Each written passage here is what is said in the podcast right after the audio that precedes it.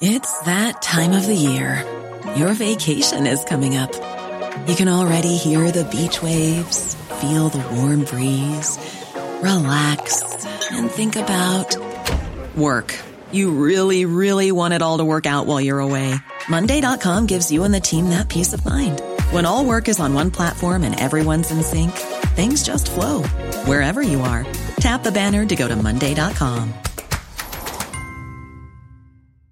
Quality sleep is essential. That's why the Sleep Number Smart Bed is designed for your ever evolving sleep needs. Need a bed that's firmer or softer on either side? Helps you sleep at a comfortable temperature? Sleep Number Smart Beds let you individualize your comfort so you sleep better together. JD Power ranks Sleep Number number 1 in customer satisfaction with mattresses purchased in-store. And now save 40% on the Sleep Number limited edition Smart Bed for a limited time. For JD Power 2023 award information, visit jdpower.com/awards. Only at Sleep Number stores or sleepnumber.com.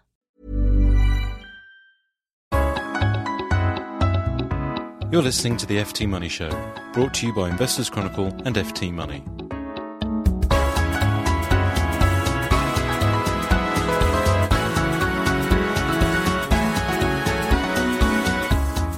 Hello and welcome to the FT Money Show. I'm Matthew Vincent from FT Money. I'm joined by my colleagues Richard Anderson From Investors Chronicle, hello.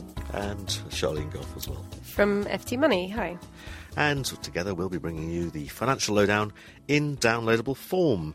Uh, and today we've got a bit of a back to school theme because we're looking at uh, the holders of child trust funds who are now approaching five years of age and heading off to school. We're also going to be uh, looking at uh, slightly older students. So, Richard, uh, what do we have coming up in the programme?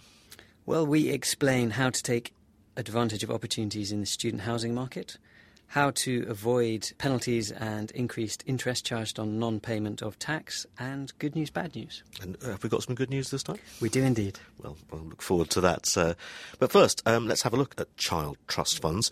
Um, as I mentioned, the uh, the first holders of these uh, government-sponsored saving schemes are now approaching five years of age. But the big question is, how much are their child trust funds going to be worth? Richard, I, I hear that the majority of parents aren't making additional contributions on top of the basic £250 each child gets. That makes quite a bit, bit of difference, doesn't it? It makes a massive difference, yeah. I mean, according to research done, almost half of all parents don't actually make any contributions at all, which is a surefire way to make sure that you haven't got a lot of money at the end of 18 years. I mean, just some figures.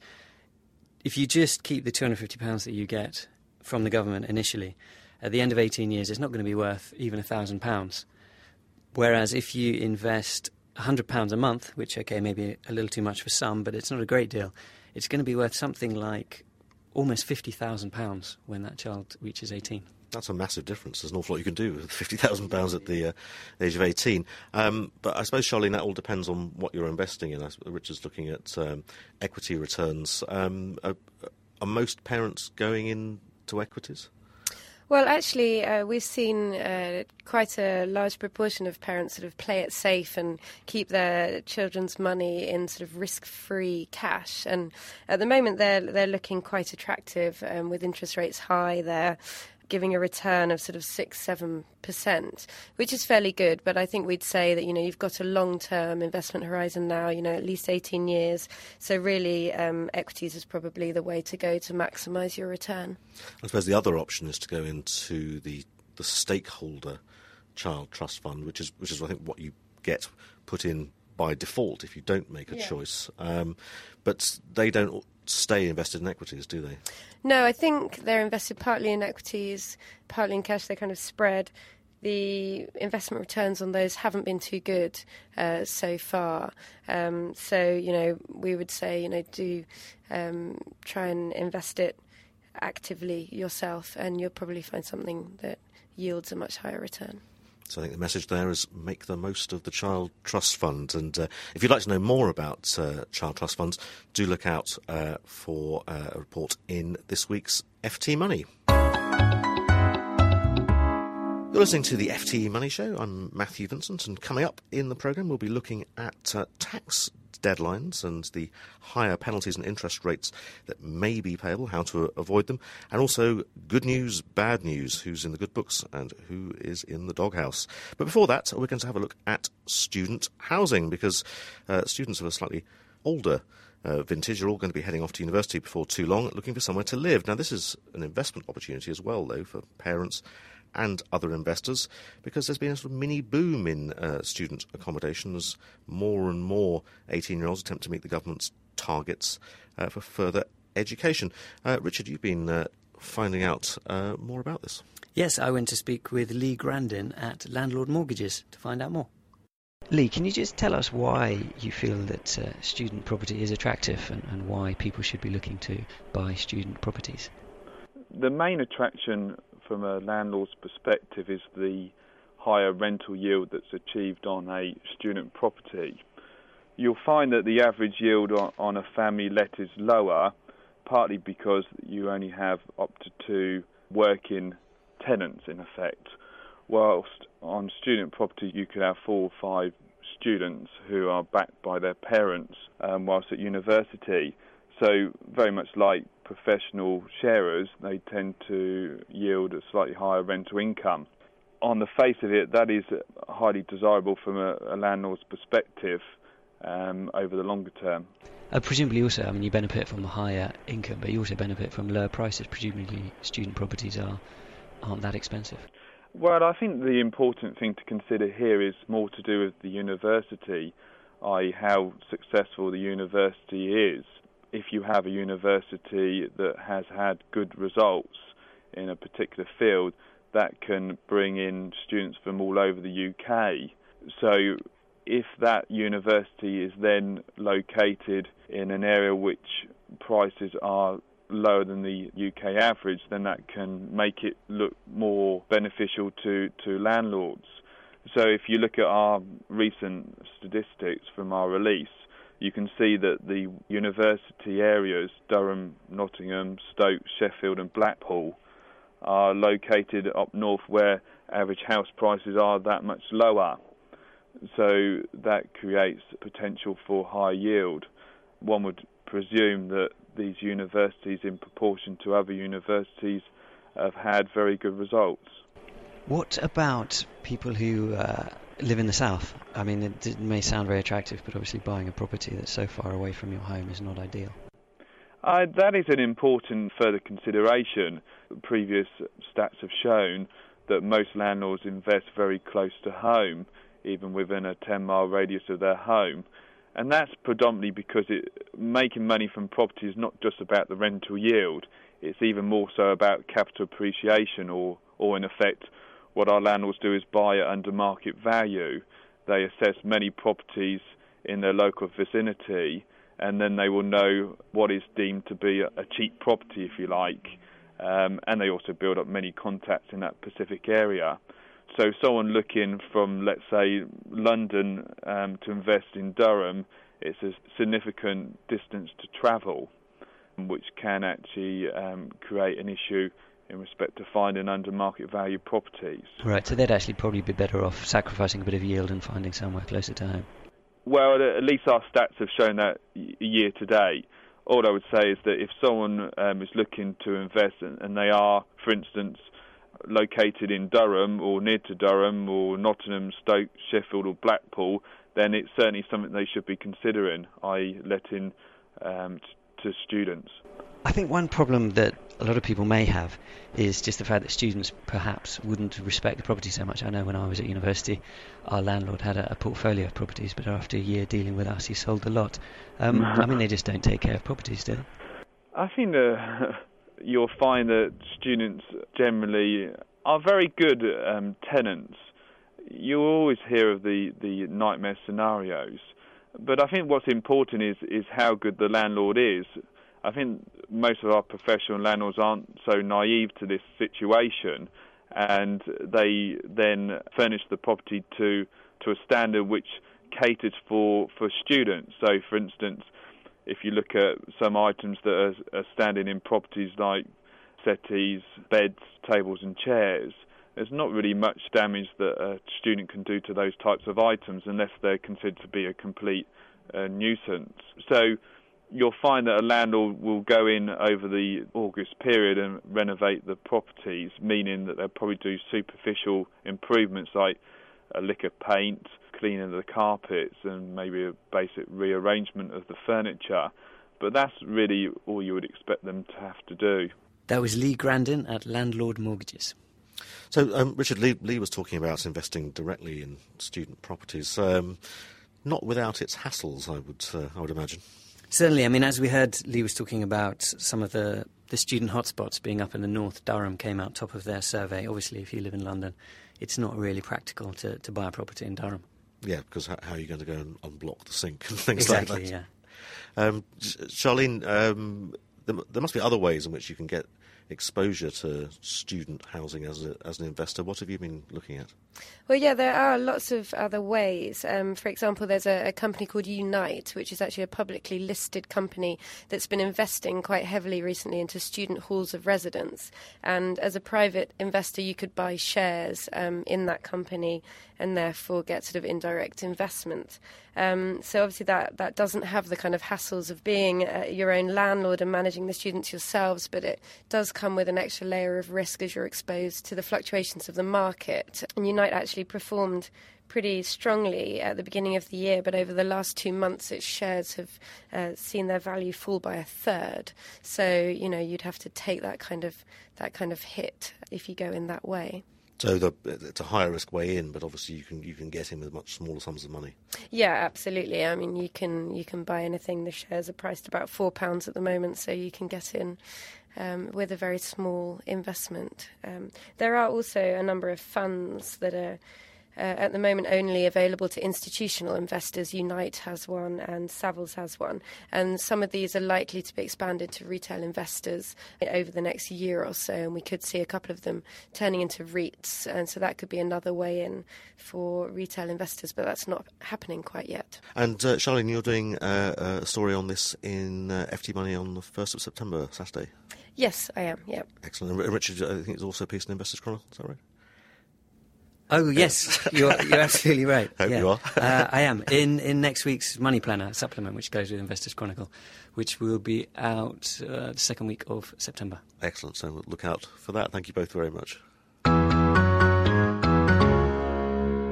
You're listening to the FT Money Show, and I'm Richard Anderson. Coming up, we have good news, bad news, but first, tax. Would you believe it? But the revenue is actually increasing penalties and the interest charged on non payment of tax. So we sent Elaine Moore from FT Money out to see Tim Gregory at Saffery Champness Accountants. Tim, the government have increased the amount of interest payable on late taxes. Can you explain the changes that have been made? Sure. Well, first, it's important to remember that this is interest is distinct from penalties, where someone is paying their tax late or um, submitting a return late with, with tax to pay, there will be a standard £100 penalty. And where the tax is considerably later again, uh, subject to various deadlines, there are surcharges that are based on percentages of the tax outstanding. These interest rate changes are entirely separate from that and indeed additional to that. The interest rates across most of the taxes income tax, national insurance, capital gains tax, um, various stamp duty taxes, and another one or two things, have increased from 7.5% to 8.5%. And in relation to inheritance tax, they've gone from 4% to 5%. And what relation do the increases have to the Bank of England recent base rate increases? There is a, a link to the Bank of England base rates, but it's not direct. It'll be appreciated that there was a, a recent increase in the bank base rate of one quarter percent, and, uh, and this has given rise to an increase in interest on unpaid tax of a whole percentage point. That's principally because of the formula that they've been using in recent years. The formula works by saying that the interest that the taxman is going to charge is 2.5% above the rounded base rate. And the rounded base rate is arrived at by rounding to the nearest percentage point, but rounding down when the base rate is at something 0.5. So what we've seen recently is we've had an increase in the base rate from 5.5%, which was rounded down to 5, and then add your 2.5, you get to a 7.5 interest rate on unpaid tax. And the base rate is increased from 5.75%, which then gets rounded up to 6%, add the 2.5, brings you to the 8.5%. So, which people are likely to be affected the most by these increases? There are some people who, of course, have quite deliberately not paid their tax or underpaid their tax, and, and I think most of your listeners would agree that it's, it's entirely reasonable that um, that such people are, are, charged a good rate of interest. Um, but there are also people that I'm sure we've all heard of over, over the years who are suddenly faced with an unexpected tax bill. And by definition, an unexpected tax bill will, in general, go back several years. So not only will the tax have accumulated over the years, but also the interest will have accumulated over the years. And so the interest could really be quite substantial. Now, fortunately, the interest rate changes are not retrospective. So the impact of the increase will only have effect from the 6th of August 2007. But all the same, the longer one leaves it, the more, more one has to pay in interest. And just thinking of, of a topical example, there was a, a, recent offshore accounts disclosure facility offered by HM Revenue and Customs, whereby they were offering a reduced penalty for voluntary disclosure of offshore accounts.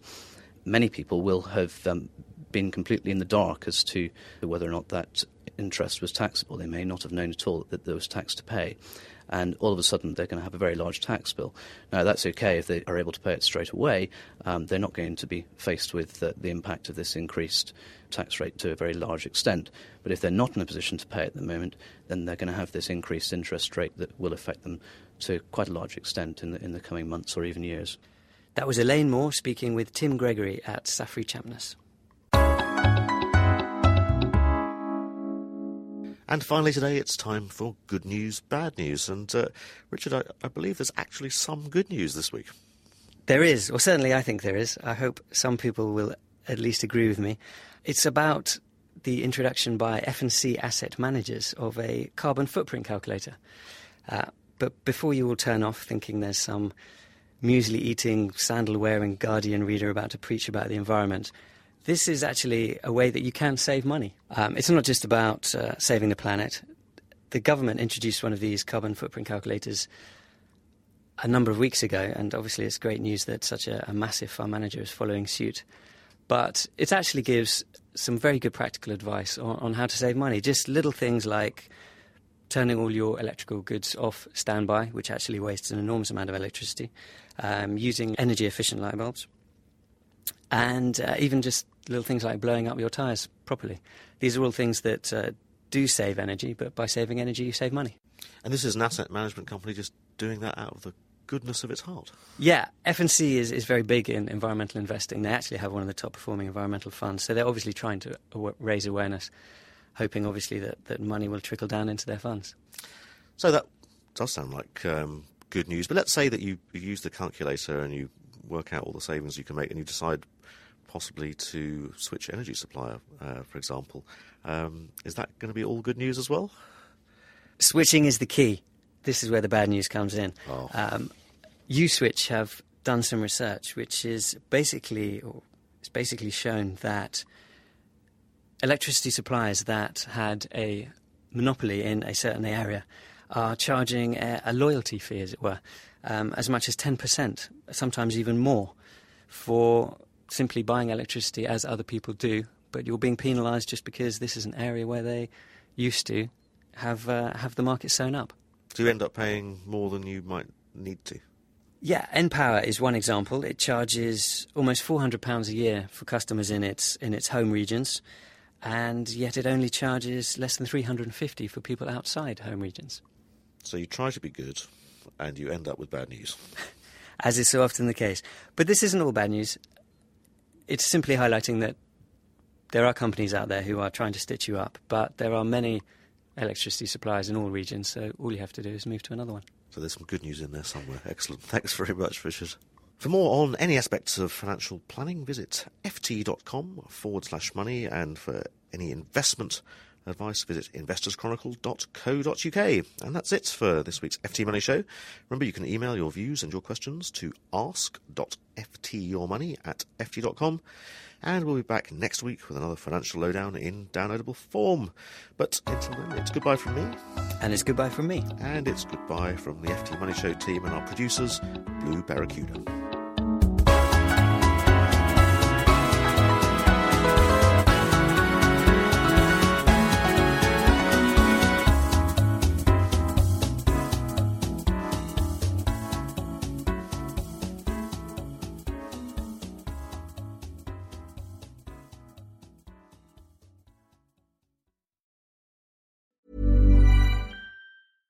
Selling a little or a lot?